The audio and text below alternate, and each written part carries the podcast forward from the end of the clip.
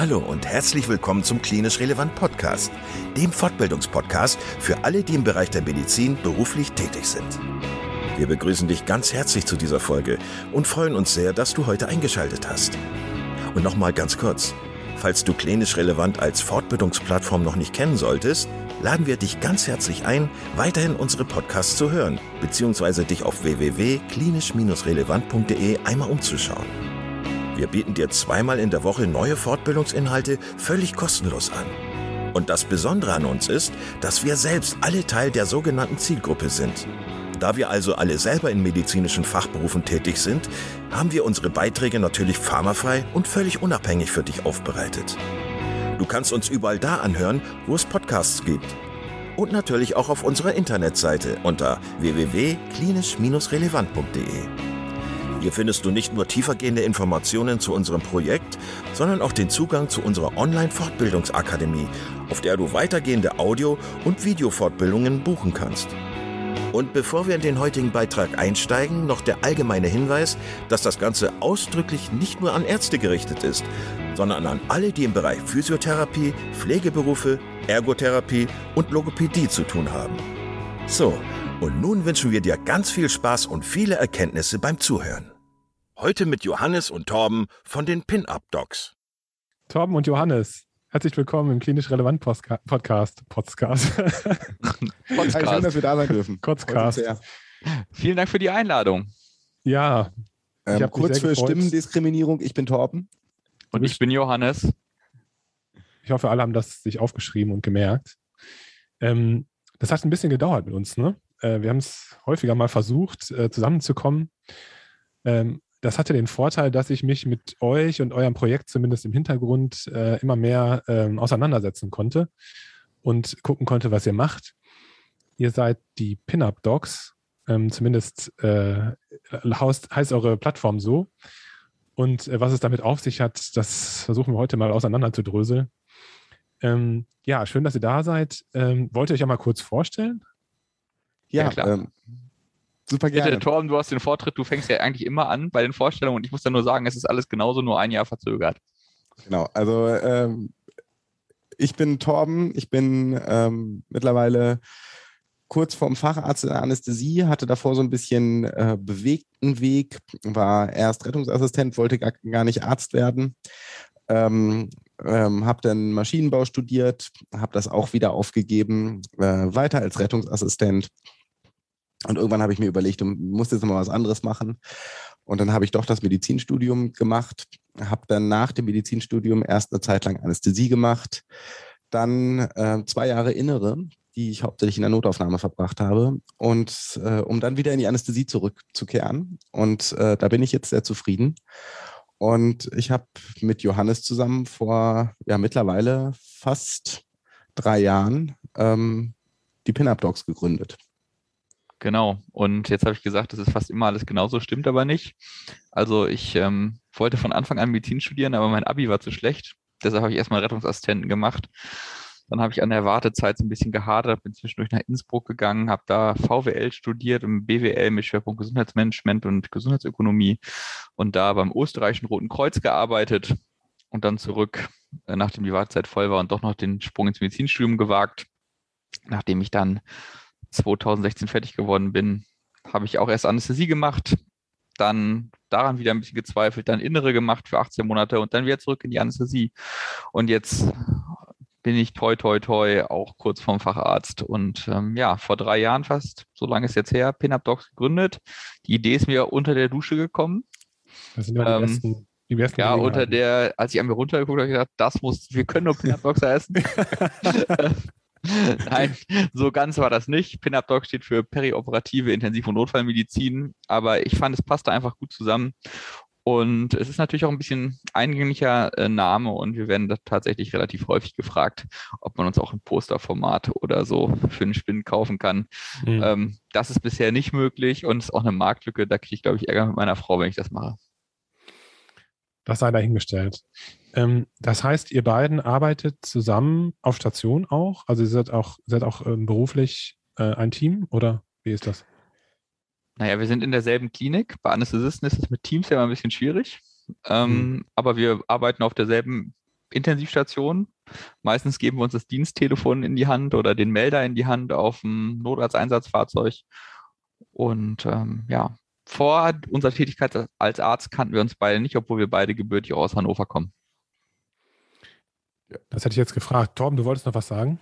Ja, ähm, ich habe äh, irgendwann mal den äh, Begriff der Arbeitsehefrau gehört und mhm. ähm, das äh, trifft in dem Fall ganz gut, äh, weil wir sowohl in der Klinik als auch mit dem Projekt einfach viel, viel Zeit miteinander verbringen. Das finde ich genau. schön. Ähm, Johannes, du hast gesagt, du hast die Idee zu Pin-Up-Docs unter der Dusche gehabt. Ähm, für den Namen. War, für den Namen, ah, okay. Also okay. die Idee selber ist von Torben. Okay. Da war er schon in der Anästhesie, glaube ich. Torben kann mich mhm. jetzt korrigieren, aber ich war, er war frisch in der Anästhesie und ja, hatte scheinbar genug Zeit. Und ich knechtete auf der internistischen Seite der Intensivstation und da kam er irgendwann ins äh, Dienstzimmer bei mir und ich war vollkommen genervt mal wieder von dem ganzen Bullshit, der um mich drumherum da irgendwie wieder über mich hereinbrach und dann sagte, Mensch Johannes, ich habe da eine Idee und ich gehe jetzt doch bald in Elternzeit und ich glaube, du bist der richtige Mann dafür. Dann habe ich mich gefragt, was habe ich denn mit Elternzeit und Torbens Ideen zu tun? Naja, die Idee war eben, einen Podcast zu machen und ähm, Leuten ein bisschen was über Medizin zu erzählen. Und mhm. da habe ich gedacht, Mensch, Torben, gut, dass du mich fragst, darauf habe ich immer schon gewartet. Und so sind wir ziemlich naiv daran gegangen, haben uns zwei relativ günstige Headsets gekauft und haben gesagt, ah, wir gucken einfach mal, was passiert. Und haben eine Folge aufgenommen, haben die ins Internet gestellt und waren doch von den Feedback und den Ergebnissen relativ angetan, muss man sagen. Okay. Ähm, das Medium Podcast, wie seid ihr darauf gestoßen? Also seid ihr selber Podcast-Hörer gewesen im Vorfeld oder also ich bin ähm, begeisterter Podcast-Hörer immer noch. Also ich fahre mit dem Auto so 30, 35 Minuten zum, äh, zur Klinik und mache auch viel Sport und äh, nutze diese Zeit, um ganz viel Podcast zu hören. Ähm, auch nicht medizinische, aber habe halt in meiner Ausbildung auch ganz viel die englischsprachigen medizinischen Podcasts gehört. Also Notfallmedizin, EM-Crit, äh, Rebel Core, ähm, was es da so gibt und war immer so ein bisschen traurig, dass es da nicht so richtig deutschsprachiges äh, für gibt. Und daher ist die Idee so entstanden. Das musste man doch eigentlich auch auf Deutsch machen. Ja, das kenne ich irgendwie, die Idee. Ähm, und wie ist das also grundsätzlich? Du hast gerade gesagt, ihr habt ähm, euch zwei Mikros gekauft und habt angefangen, Podcasts aufzunehmen.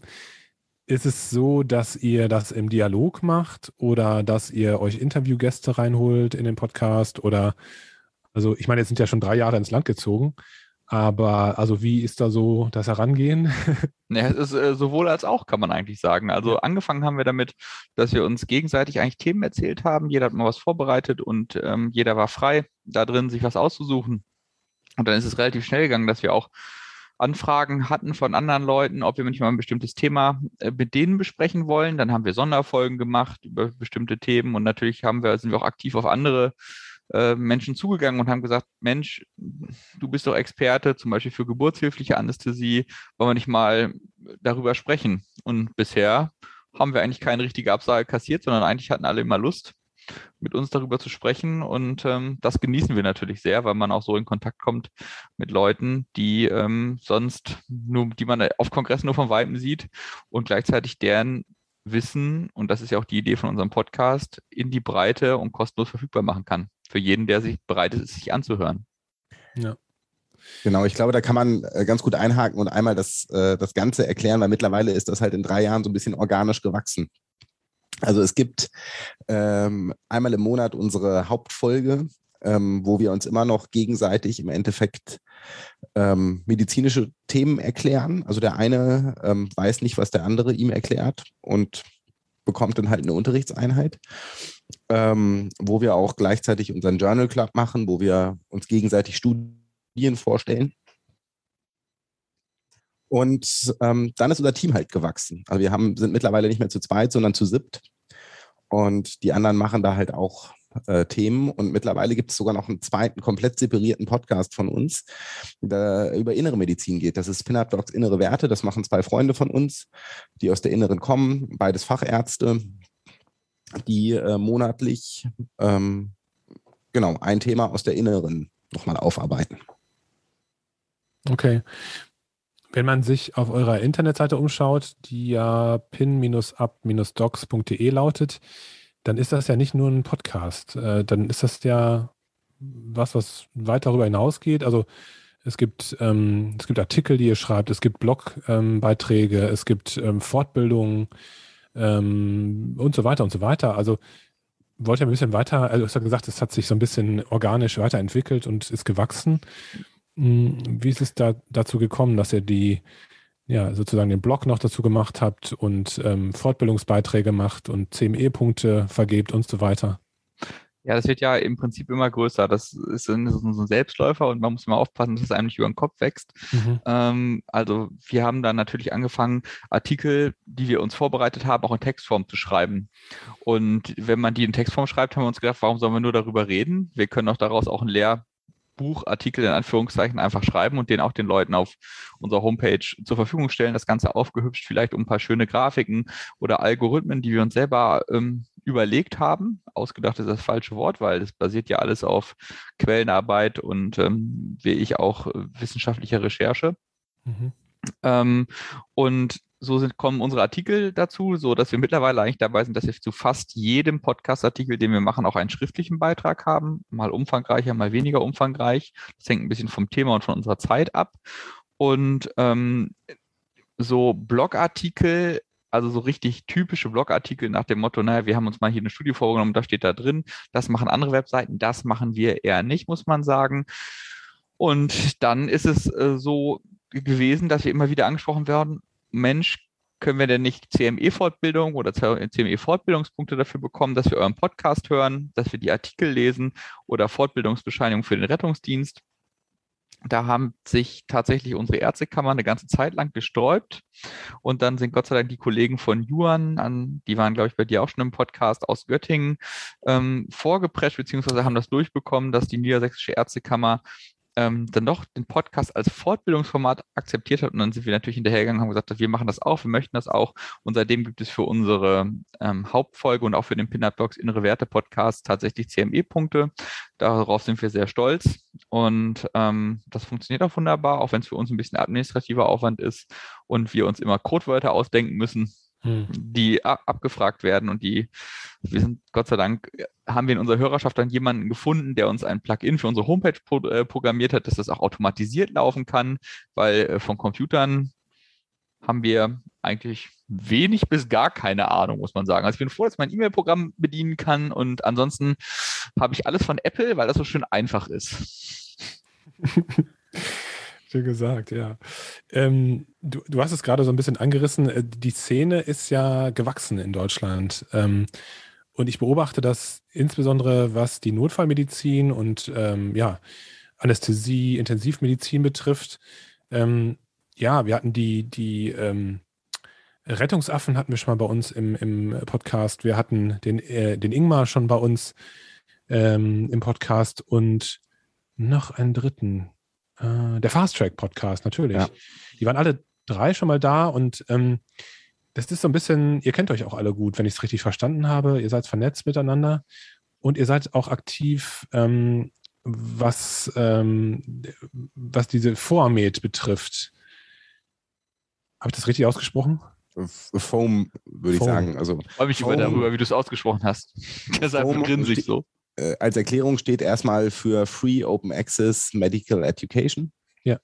Und das ED hinten dran steht dann für äh, Emergency Department, glaube ich. Okay.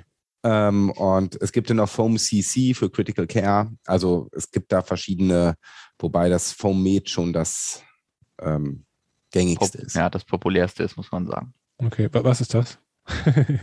also das ist der, der, der Ausläufer für die ähm, Notfallmedizin sozusagen.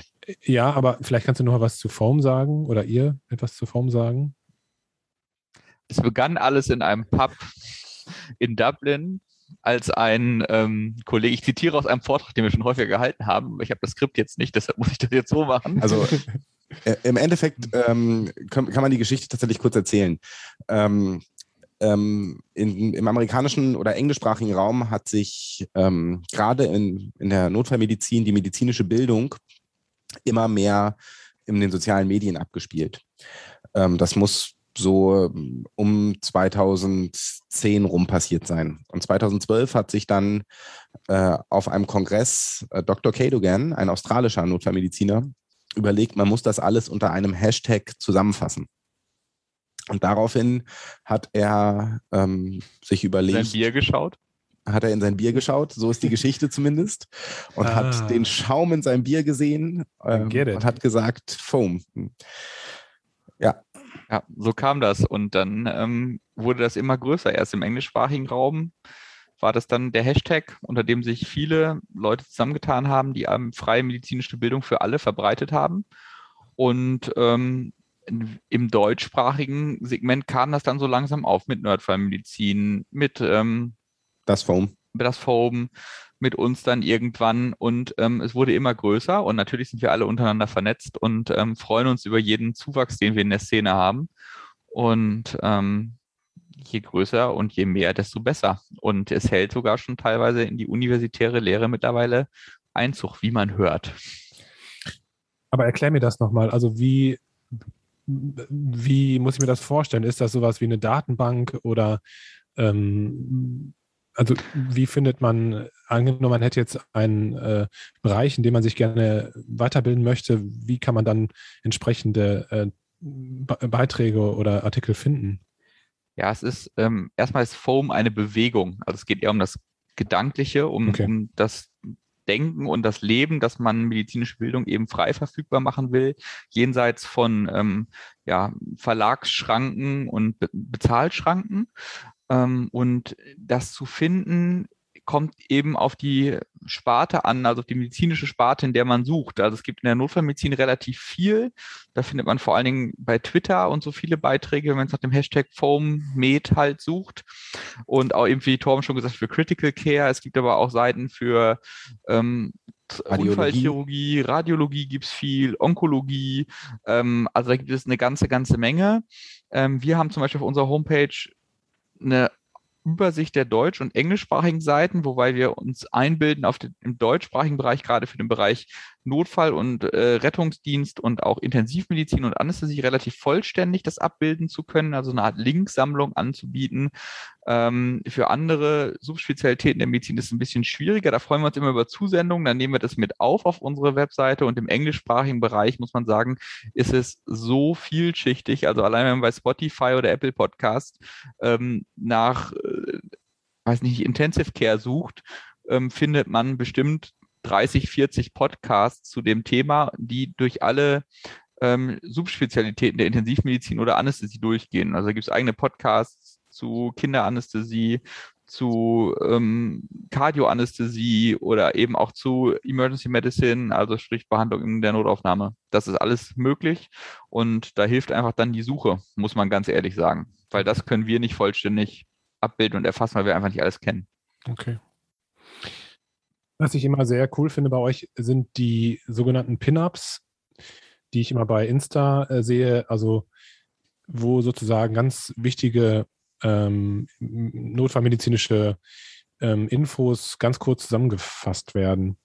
Ähm, ihr habt ja auch sozusagen so ein kleines Geschenk hier mitgebracht für die Hörer von unserem Podcast. Ähm, und zwar ist es so, dass ihr ja ganz acht ganz wichtige äh, notfallmedizinische Tipps mitgebracht äh, habt. Ähm, wollen wir damit mal anfangen? Ich würde sagen, Sehr unbedingt. Gerne. Unbedingt, ne? Ähm, also es, Notfallmedizin ist ja relativ simpel und deshalb haben wir einfach mal geguckt oder gebrainstormt, so muss man eigentlich sagen, was uns beiden immer wieder hilft. Ähm, oder so, so Merkregeln, wenn wir im, im Einsatzgeschehen unterwegs sind, wenn wir auf der Straße sind, wenn wir aber auch äh, im Krankenhaus sind, uns immer zu erden und durch den, durch den doch oft dann stressigen und ungeplanten Alltag zu kommen. Mhm. Und ähm, Torben, ich glaube, du möchtest mit dem ersten anfangen und der ist ganz simpel. Genau, also äh, ich glaube, man muss nochmal betonen, Johannes hat, äh, hat gesagt, Notfallmedizin, Anästhesie ist simpel. Bei Notfallmedizin, Anästhesie geht es halt ähm, häufig nicht um medizinisches Wissen, sondern um das, was so allgemein als Soft Skills ähm, bezeichnet wird. Deshalb mache ich das so gerne. Und die Regeln, die wir jetzt für euch haben, die haben keinen Anspruch auf Vollständigkeit und bilden mehr diese Soft Skills ab. Und, und unsere erste Regel, die auch äh, im Subtext unseres Titels drin steckt, ist äh, Don't Panic. Ähm, oder Johannes? Im, Not, Im Notfall immer zuerst den eigenen Puls fühlen. Genau, das sind zwei Zitate. Don't Panic ist aus dem äh, hoffentlich allen bekannten Buch Per Anhalter durch die äh, Galaxis. Mhm. Und ähm, im Notfall immer zuerst den eigenen Puls fühlen, kommt ähm, aus dem Buch House of God, das auch jeder Mediziner hoffentlich gelesen hat. Und im Endeffekt vermittelt beides genau das Gleiche. Man sollte sich vor jedem Notfall, zu dem man kommt, erstmal einmal kurz selbst erden und zweimal kräftig durchatmen und überlegen, was liegt hier überhaupt vor und ähm, ähm, was muss ich machen, weil blindes Handeln hilft weder euch noch den um euch rum noch den Patienten in irgendeiner Weise. Genau, es ist ganz, ganz zentral und das ist die Aussage, die dahinter steht. Man kann kein Team führen als Notfallmediziner, wenn man selber in Panik verfällt. Also je chaotischer die Situation ist, desto wichtiger ist, dass man selber immer ruhiger wird. Das merkt man auch. Also wenn man sich wirklich mal ähm, gute Kliniker an, schaut. Das heißt, ich behaupte jetzt nicht von mir guter Kliniker zu sein, sondern wenn man sich vielleicht auch Vorgesetzte anschaut, die viel Erfahrung haben, dann sieht man, dass die in stressigen Situationen wortkarg werden und ganz wenig reden. Und wenn sie reden, ist es relativ konzentriert. Und das heißt, sie versuchen im Prinzip Ruhe auszustrahlen. Und das ist das die Idee, die dahinter steckt, hinter dieser Regel. Immer zuerst einen eigenen Puls fühlen und don't panic. Aber wir haben noch eine zweite Regel. Die ist mindestens genauso wichtig. Darf ich ganz kurz dazwischen ja, fragen? Unbedingt. Ähm, Habt ihr da beide vielleicht so ein eigenes Ritual? Also angenommen, ihr sitzt jetzt auf dem Rettungswagen und ihr fahrt zum Einsatz. Oder ist das was, was eigentlich irgendwann mit der, mit der steigenden Erfahrung einfach von alleine kommt, dass ihr dann euch konzentriert, euch fokussiert, euch ähm, ja irgendwie erdet, wie du es gerade gesagt hast, ähm, Torben? Also wie macht ihr das persönlich, ihr beiden? Es ist wirklich schwierig, muss man sagen. Also natürlich ist ein Punkt ist Erfahrung. Also je mehr man gesehen hat und je mehr beschissene Situationen auf Deutsch, die man schon gesehen hat, desto mehr weiß man, dass man da irgendwie aus der Situation wieder rauskommt und dass man das wahrscheinlich zu einem einigermaßen akzeptablen Ende bringen wird. Ähm, aber das kann ja nicht der Anspruch sein. Es gibt verschiedene Techniken, ähm, wie man solche Sachen rangehen kann, also sich selber zu beruhigen in so einer Situation, zum Beispiel Tactical Breathing, dass man ganz konzentriert in sich hineinatmet, dass man kurze Auszeit sich nimmt. Mir, mir fällt immer ganz, wenn ich gar keine Ahnung habe, was ich machen soll, dann nehme ich erstmal mein Stethoskop und ähm, gucke einfach mal 15 Sekunden, kultiere ich dann den Patienten aus und in der Zeit versuche ich zu denken und mich selber zu beruhigen. Ähm, was mir immer auch ganz viel hilft, ist seltene Situationen vorher mir vorzustellen. Also nicht in dem Moment, in dem der Pieper zum Beispiel geht und da steht irgendwas drauf und ich denke, oh mein Gott, sondern ich habe mich mit in meinem Kopf so mit vielen ähm, Einsatzszenarien, die vielleicht nicht alltäglich sind, schon mal auseinandergesetzt. Das nennt man Mental Modeling und ähm, das hilft mir doch erstaunlich gut. Ich glaube, jeder muss am Ende aber für sich selber rausfinden, was da die richtige Technik ist. Auch da gibt es keine pauschale Empfehlung. Ich weiß nicht, Torben, hast du noch einen speziellen Trick dafür? Ich, ich mache es, glaube ich, ein bisschen anders ähm, als du. Ich versuche mich eher bewusst aus der Situation rauszunehmen oder das machst du mit dem Stethoskop vielleicht auch. Aber ich versuche eher einen Schritt zurückzutreten und meistens hat man ja Helfer, die in den ersten Minuten eh wissen, was, was zu tun ist, EKG anschließen, Pulsoxy anschließen und dass man einfach mal fünf Sekunden in der Ecke steht und sich die Situation in Ruhe anguckt, in der man sich befindet. Und das ist unabhängig von Intensivstation, OP oder ähm, präklinisch. Also sich einen Plan machen. Mhm. Cool. Also ich glaube, ich mag den Gedanken mit dem, äh, mit diesem, wie hast du es genannt, mit dem Modeling? Mental Modeling. Mental also mentales Modeling. Modell sich zu erstellen und zu sagen, okay, was mache ich, wenn jetzt vielleicht der Pieper geht und ich fahre zu einem Verkehrsunfall, Pkw gegen Baum und da sind drei Leute eingeklemmt. Was ist meine ja, Idee? Man wird sich ja nie, man wird sich ja nie die richtige, ähm, was heißt die richtige, aber die, die aktuelle Situation vorstellen können, aber ähm, so gedanklich schon mal durch die ähm, Optionen zu gehen, finde ich cool. Und was ich auch sehr gut finde, also was mir immer hilft, ist tatsächlich das mit dem Atmen. Ne? Also erstmal festzustellen, okay, ich atme jetzt viel zu schnell und viel zu äh, oberflächlich. Ähm, hört sich gut an. Okay, aber ich wollte euch nicht unterbrechen. Ihr habt ja schon den zweiten äh, Tipp parat. Ähm, ich bin ganz gespannt. Ja, der zweite Tipp ähm, geht dann schon wieder in Richtung Kommunikation und ähm, lautet, sag, was du denkst. Und ihr habt ja meistens ein Team bei euch, ob das Notfallsanitäter sind, Intensivpflegekräfte, Anästhesiepflegekräfte oder auch die Pflegekräfte auf Normalstationen, ähm, die mit euch da arbeiten. Ihr seid ja nicht alleine. Aber die wissen nicht, was hinter eurer Stirn passiert. Das heißt, ähm, ihr müsst ähm, Sachen kommunizieren, sowohl was gemacht werden soll, als auch was ihr denkt. Ein ganz klassisches Beispiel ist, dass ich versuche, mir anzugewöhnen und das auch zumindest präklinisch sehr gut klappt, innerklinisch vergesse ich das manchmal zu sagen, wenn ich denke, dass ein Patient kritisch ist, einfach einmal zu Anfang laut auszusprechen, ich halte diesen Patienten für kritisch. Damit einfach jeder im Raum sich fokussiert und ich ihn einmal mit ins Boot hole, hm. ähm, wie ich diesen Patienten einschätze. Das sehen die mir ja nicht an. Hm. Ähm, und äh, ja, ich glaube, dass das ganz, ganz wichtig ist. Oder auch Differentialdiagnosen ähm, aussprechen sind, mhm. gehen wir mal weiter, gehen wir mal zur Reanimation, was ja so eine Notfallsituation ist, die man doch regelmäßig einmal laut die Differentialdiagnosen durchgehen. Warum könnte der Patient reanimationspflichtig sein? Da gibt es Akronyme, wie man sich das merken kann. Aber zum Beispiel Hypoxie können wir ausschließen. Wir beatmen ihn, wir haben ein gutes CO2-Signal.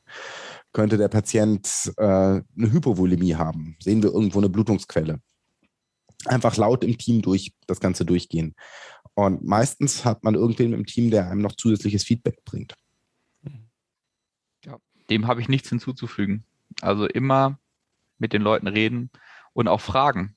Ja, ähm, und damit kommen wir zu unserem dritten Punkt, nämlich hör darauf, was andere dir sagen. Sprich, ähm, frag die Leute, was denkt ihr? Habt ihr noch eine Idee? Haben wir alles gemacht, was dem Patienten jetzt gut tut? Oder können wir noch irgendwas in dieser Situation besser machen? Und dass man versucht, ein Niveau herzustellen in einem Team. Jedes Team hat eine gewisse Hierarchie. Man braucht auch Hierarchien, um zielorientiert arbeiten zu können. Also ganz ohne Hierarchie wird es nicht funktionieren. Aber es darf keiner Angst haben, mir zum Beispiel zu widersprechen und zu sagen, Johannes, das, was du jetzt gerade machst, ist eine scheiß Idee. Hör einmal, also das kann man auch bei mir so lapidar formulieren, also ich nehme das keinem krumm. Ähm, und dass ich wenigstens die Gelegenheit habe, kurz darüber nachzudenken, weil das macht die Versorgungsqualität besser, auch wenn ich mich hinterher entscheide, es vielleicht nicht zu machen. Aber dann haben wir diesen Punkt sozusagen erkannt und ähm, haben darüber nachgedacht. Und so viel Zeit ist immer. Oder wenn zum Beispiel jemand sagt, Johannes, ich habe das Gefühl, du fühlst gerade nicht deinen eigenen Puls, sondern du verrennst dich da in was, du, du bist zu hektisch, dass der sagt, ich möchte jetzt, dass wir ein kurzes 10 for 10 machen. Also, dass wir uns zehn Sekunden rausnehmen, um die nächsten zehn Minuten hier in der Versorgung des Patienten zu planen.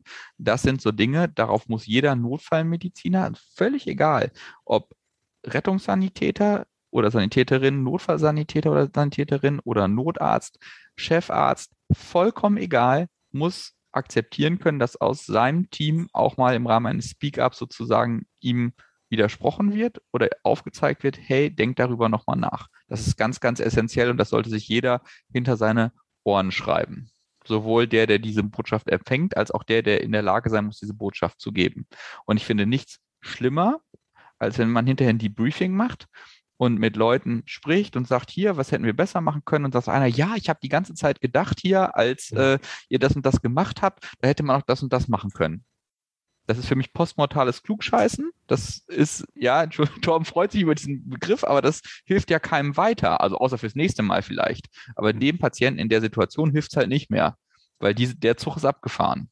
Also dann sollte man das in der Situation machen und davor braucht auch keine Angst zu haben, sondern das gehört zum guten Teammodell und gute Führungskultur dazu, dass jeder jederzeit das machen kann. Habe ich genug darüber geredet.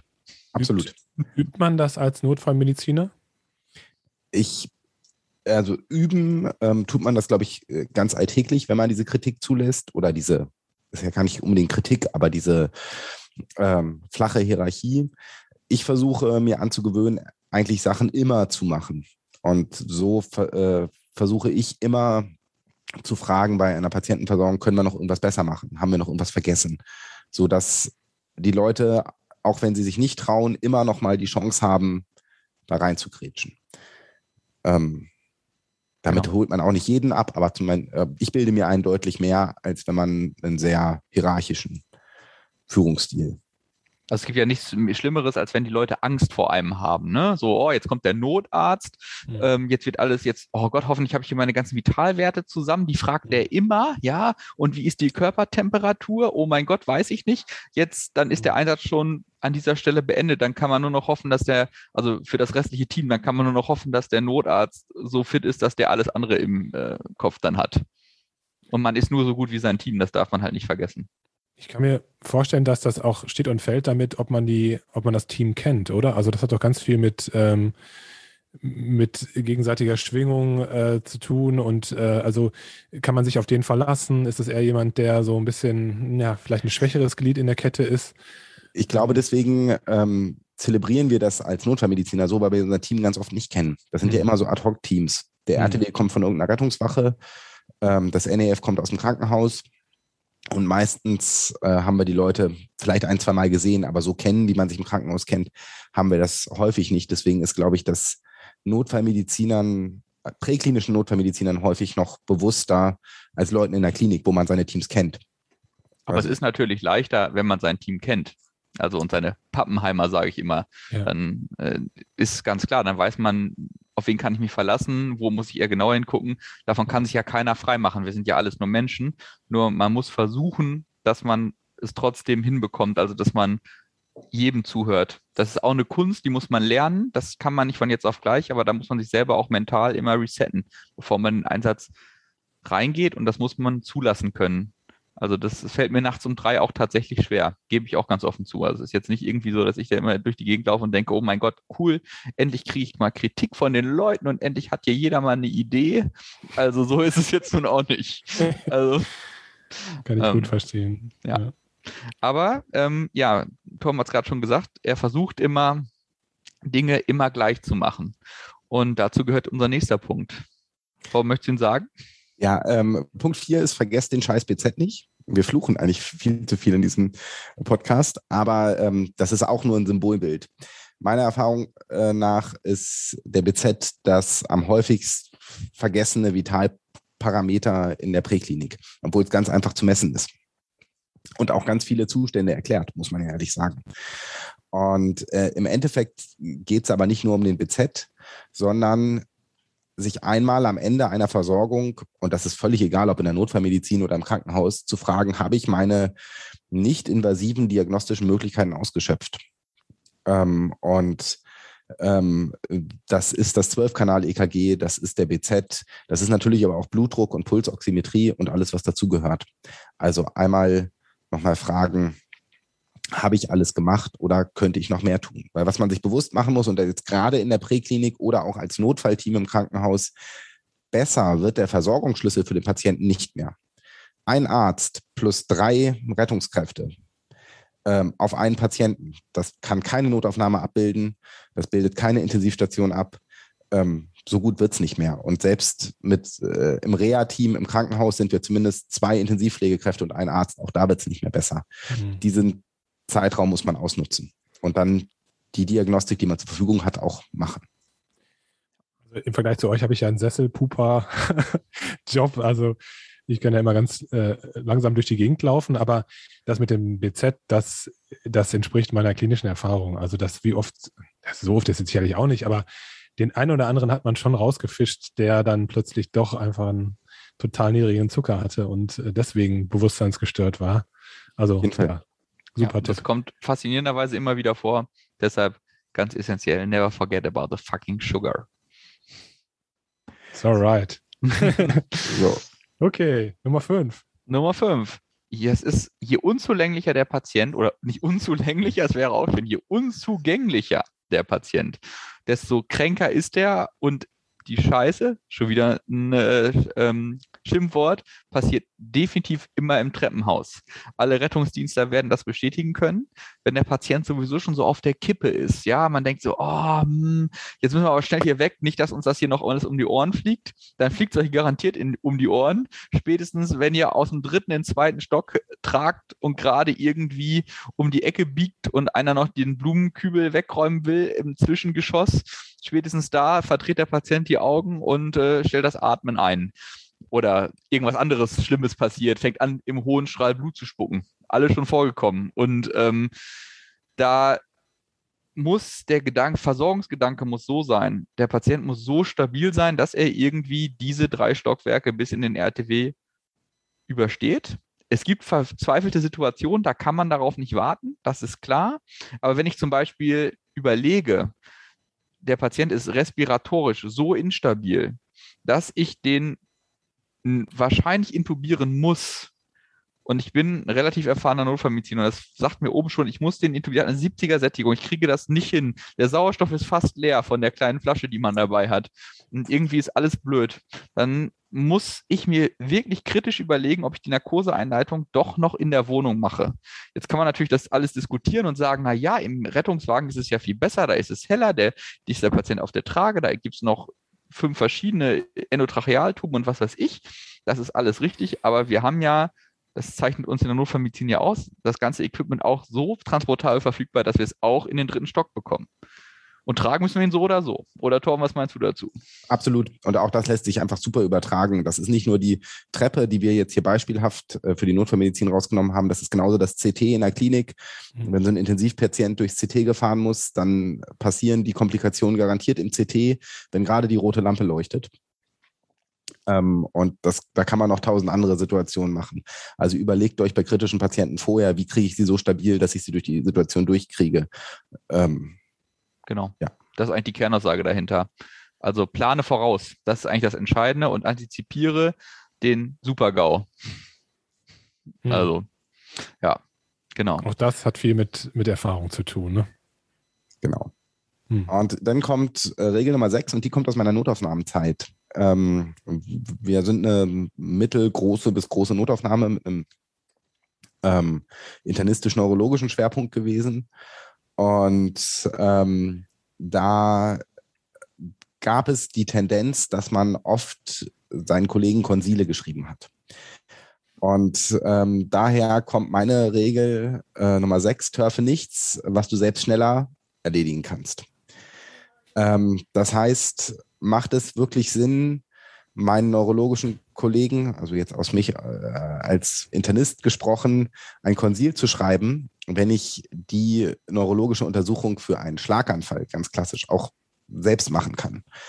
Ähm, oder ähm, meinem allgemeinchirurgischen Kollegen ein Konsil für einen Bauch zu schreiben, wenn ich das Sono auch selbst machen kann. Also könnte ich die Sache selbst schneller regeln und dann sollte ich es auch selbst machen und nicht meinen Kollegen noch mehr Arbeit machen, weil bis die sich eingedacht haben, das übernommen haben, ähm, das dauert meist viel, viel länger. Finde ich, finde ich super. Ja, hört sich sehr kollegial an. Und ja, genau, es verzögert einfach ganz viel. Ne? Und der, der Kollege ist, ist wahrscheinlich genervt von dir und meistens ist das ja auch so ein Hin und Her dann, ne? Beim nächsten Mal kriegst du dann das Konzil wieder aufs Auge gedrückt. Na, vor allen Dingen die, die, Versorgungsqualität für den Patienten sinkt. Alle so sind genervt.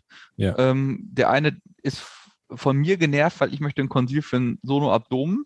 Dann sagt er, das kann er doch eigentlich selber. Naja, egal, dann gehe ich da mal hin. Dann wird er irgendwie auf den Bauch rumgedrückt und rumgeschallt, mhm. mir so semi-motiviert, weil man ja eigentlich gar keinen Bock hat. Ja. Und gegebenenfalls wird dabei halt irgendwas übersehen. Und das ist halt irgendwie nicht so richtig gut. Muss man sagen. Oder Tom? Absolut. Ähm, genau das meine ich. Und wenn man Konsile stellt, dann sollte man eine klare Fragestellung haben. Das fällt gerade Anfängern sehr, sehr schwer. Ähm, aber da sollte man hinkommen. Man sollte wirklich wissen, was man den Kollegen fragt. Genau. Cool, finde ich gut. Ja. Und die Regel muss Torben definitiv erklären, weil ich habe es überhaupt nicht gerafft, was er damit meint und ähm, bin mal gespannt. Ob ähm, das jetzt Nummer 7 oder Nummer 8? Ähm, das ist Nummer 7. Okay, ähm, Nummer 7. Und äh, ich hoffe, dass ein paar Skatspieler zuhören. Ich spiele leidenschaftlich gerne Skat. Und ähm, beim Skat gibt es die Spielweise Krang. Ihr müsst ja gar nicht viel drüber wissen, das ist die höchste Spielweise. Und es gibt die Regel, dass man jedes Blatt, jedes Kartenblatt, was man hat, einmal darauf prüfen soll, kann ich damit Krang spielen. Und deswegen ist die Regel auf Krang geprüft. Ähm, die Frage ist, habe ich noch weitere Möglichkeiten, an die ich vielleicht gerade nicht gedacht habe? Und da denke ich präklinisch zum Beispiel häufig an das Sono. Wir haben mittlerweile Sono auf unseren Notarzteinsatzfahrzeugen. Das heißt, ich versuche mich bei jedem Patienten einmal zu fragen, ähm, könnte ich mit dem Sono diagnostisch Zusatzinformationen gewinnen, die die richtige Klinikzuweisung am Ende beeinflussen, die die äh, richtige Fachzuweisung beeinflussen oder die meine Therapie beeinflussen. Und das Gleiche kann man natürlich auf andere Sachen übertragen. Es geht immer darum, habe ich noch weitere Möglichkeiten? Oder bei der Narkoseeinleitung vom instabilen Patienten, das ist oft sehr schwierig, gerade wenn man alleine ist in einem Nicht-Setting, dann ist die Frage, habe ich vielleicht andere Medikamente, mit denen ich das Problem lösen kann? Ähm, und ähm, also immer einmal, bevor man handelt, nochmal fragen, habe ich mein Blatt ähm, ausreichend geprüft, habe ich eine andere Option? Ja. Genau, also so im Prinzip Step Back und einmal überlegen, was ist mein 10 Sekunden rausnehmen, was ist mein Plan für die nächsten 10 Minuten und habe ich alles rausgeholt. Und auch zum Beispiel zu entscheiden, ja, Sono bringt den Patienten nicht weiter, also mache ich das nicht als Option und fahre jetzt los. Es kann auch ein Ergebnis sein. Ja. ja. Auch als Nicht-Skats-Spieler habe ich das verstanden. Sehr schön. Ich hatte es auch verstanden, nachdem Tom es mir dann erklärt hatte. Ja. Ähm, aber komme ich zu unserer letzten Regel, die ist im Vergleich zu diesen ganzen philosophischen Regeln relativ simpel und die ist auch ähm, relativ schwach, muss ich sagen, aber sie hat mir schon mehrfach den Arsch gerettet tatsächlich. Und ähm, das ist im notfallmedizinischen Setting immer darauf zu achten, dass man den Pulsoxyton anmacht. Das ist was, dafür werde ich wahrscheinlich gehasst. Und Torben schätzungsweise auch, weil ich glaube, dass er da mindestens genauso akribisch ist wie ich. Ähm, aber wenn ich in einen RTW steige oder wenn ich eine Narkoseeinleitung mache oder ich einen kritischen Patienten auf der Intensivstation versorge, wobei es da am wenigsten noch der Fall ist, aber dann bin ich immer schon angespannt, wenn ich reinkomme und ich höre keinen Pulston. Weil als Anästhesist ist man irgendwann so darauf geprimed, sozusagen an den Nuancen der Tonhöhe sozusagen auf die Sättigung zu schließen, also dass man wirklich, man hört den Unterschied im Prozentbereich, also im 1%-Bereich. Das ist wirklich kein Gelaber, sondern es ist so. Ich muss auch nicht bei einer Narkose die ganze Zeit da sitzen und auf den Monitor starren, sondern ich höre das quasi über den Pulston, ob die Sättigung gut ist, wie sich die Frequenz ändert und so etwas. Das heißt, ich kann alle Sinne mit einbinden, auch das Hören, unabhängig von der Kommunikation mit dem Team und macht, das macht es für den Patienten sicherer und ich erkenne schneller Veränderungen. Und deshalb immer das Pulsoxy mit Ton nutzen. Das ist mir persönlich sehr wichtig und da sieht man viel, viel schneller, ob der Patient schlechter wird oder besser wird, als wenn man die ganze Zeit fasziniert auf den EKG-Rhythmus schaut. Außer er flimmert, dann ist es natürlich was anderes. Aber ansonsten ähm, ist das meine letzte Regel und ähm, aber fast meine erste im RTW. Ja, okay. ähm, kann ich nur beipflichten. Ähm, es ist wirklich so und ich glaube, da muss man gar nicht ähm, äh, Anästhesist für sein. Ähm, macht euch den Ton an, um eure Augen für andere Sachen frei zu haben. Ähm, und das ähm, ist in, im Rettungswagen so, das ist im, ähm, im OP so, das ist auf Intensivstation so und das ist auch in der Notaufnahme so, finde ich. Zumindest, wenn man den Patienten gerade behandelt und das Gefühl hat, das, was ich vorhin gesagt habe, dass er kritisch ist. Hm. Ja, danke ihr beiden. Also als wir das so ein bisschen besprochen hatten, hatte ich äh, natürlich jetzt auch keine Ahnung, was ihr da vorbereitet. Und ich hatte auch ein bisschen die Angst, dass ich da jetzt komplett äh, überfahren werde mit irgendwelchen Dormikum-Dosierungen äh, oder keine Ahnung was. Aber das waren jetzt ja, wie du, wie du vorhin sagtest, Johannes, Soft Skills, das waren strategische Regeln, die ich alle gut nachvollziehen konnte und ähm, ja, die ich echt richtig cool fand. Ähm, ja, also vielen Dank dafür. Ähm, sagt nochmal kurz ähm, zum Abschluss, wo man euch findet. Also die Internetseite habe ich ja gerade schon genannt, die Adresse. Wie ist es sonst so? Wie, wo findet man euch? Wie kann man mit euch in Kontakt treten? Wie kann man euch unterstützen und so weiter und so weiter? Ja, also äh, erstmal unseren Podcast gibt es, glaube ich, überall, wo man in Deutschland Podcast hören kann. Äh, es gibt uns auf iTunes, es gibt uns auf Spotify, es gibt uns auf Deezer, ähm, obwohl ich Auch nicht bei weiß, Deezer, ja, falls irgendjemand diese Plattform nutzt. ähm, und es gibt uns auf Google Podcast und man kann den Podcast über einen RSS-Feed über unsere Homepage ganz normal abonnieren über einen Podcatcher.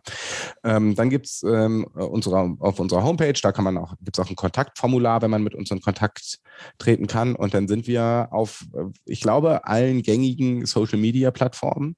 Ähm, auf, Twitter, äh, auf Twitter sind wir am äh, aktivsten. Ähm, dazu aber natürlich auch ähm, auf Facebook, auf Instagram und Johannes ist sogar auf TikTok.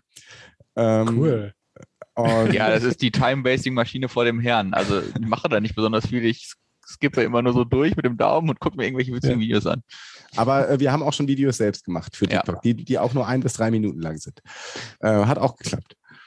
Ähm, ja, und überall da kann man auch ähm, mit uns Kontakt aufnehmen und wir freuen uns sehr über Feedback. Wir auch in unserem Podcast, wir haben immer zu Anfang, ähm, die ersten 20 Minuten sind immer den Kommentaren gewidmet.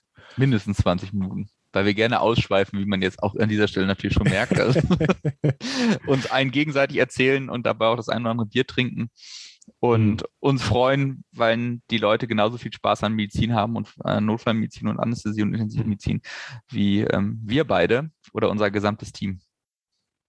Ja, das spürt man, dass ihr Spaß habt und ähm, äh, dass ihr richtig brennt dafür. Also insofern nochmal hier die Empfehlung, ähm, wenn ihr euch für den Bereich Notfallmedizin, Intensivmedizin interessiert, dann ist das praktisch ein Muss, sich die Pin-Up-Docs anzuhören. War mir eine große Ehre, euch kennenzulernen. War mir eine große Ehre, euch hier im Podcast zu haben. Ähm, macht bitte unbedingt weiter. Ähm, das ist eine gute Sache, die ihr macht. Also vielen, ja, Dank. vielen Dank für die Einladung, dass wir da sein durften, dass wir ein bisschen auch erklären durften, was Foam eigentlich ist, weil das ist eigentlich das, was ja irgendwie all, hinter allem oder über allem drüber steht. Und ja. das macht uns sehr stolz, dass wir darüber immer wieder reden durften und jetzt auch in deinem Podcast. Sehr gerne. Vielen Dank. Sehr gerne. Vielen Dank, ihr beiden. Dann wünschen wir noch einen schönen Abend. Gleichfalls. Macht's gut. Ciao. Tschüss. Ciao. Vielen Dank, dass du heute wieder zugehört hast und unser Gast gewesen bist. Wir hoffen sehr, dass dir dieser Beitrag gefallen hat und du etwas für deinen klinischen Alltag mitnehmen konntest. Wenn dem so sein sollte, dann wie immer gerne der Aufruf, teile doch diesen Podcast mit deinen Kolleginnen und Kollegen, damit auch andere davon profitieren können. Und du darfst uns natürlich auch eine positive Bewertung bei Apple Podcasts hinterlassen. Wenn du mal Lust hast mitzumachen, denn wir verstehen uns ja als eine offene Fortbildungsplattform, dann bist du ganz herzlich eingeladen, dich zu melden unter kontakt.klinisch-relevant.de. Vielleicht gibt es ja ein Thema, das du ganz spannend findest und wo du dich besonders gut auskennst. Und dann würden wir sehr gerne mit dir sprechen. An dieser Stelle der Hinweis noch auf unsere Social Media Kanäle und unser Newsletter auf www.klinisch-relevant.de. Und es gibt wieder neue Kurse auf unserer Fortbildungsplattform. Das Ganze ist natürlich nicht nur für Ärzte, sondern auch für Physiotherapeuten, für Pflegende, Ergotherapeuten und für Logopäden konzipiert. Beachte auch, dass du einen 5-Euro-Gutschein bekommst, wenn du dich in unsere E-Mail-Liste für Newsletter einträgst. Dann kannst du mit diesem Gutschein in der Fortbildungsakademie einkaufen, denn da gibt es viele spannende Beiträge. Schau dich doch einfach mal dort um. Also, ich wünsche dir jetzt eine gute Zeit und freue mich schon, wenn du beim nächsten Mal wieder einschaltest. Pass auf dich auf, bleib gesund. Bis zum nächsten Mal. Ciao.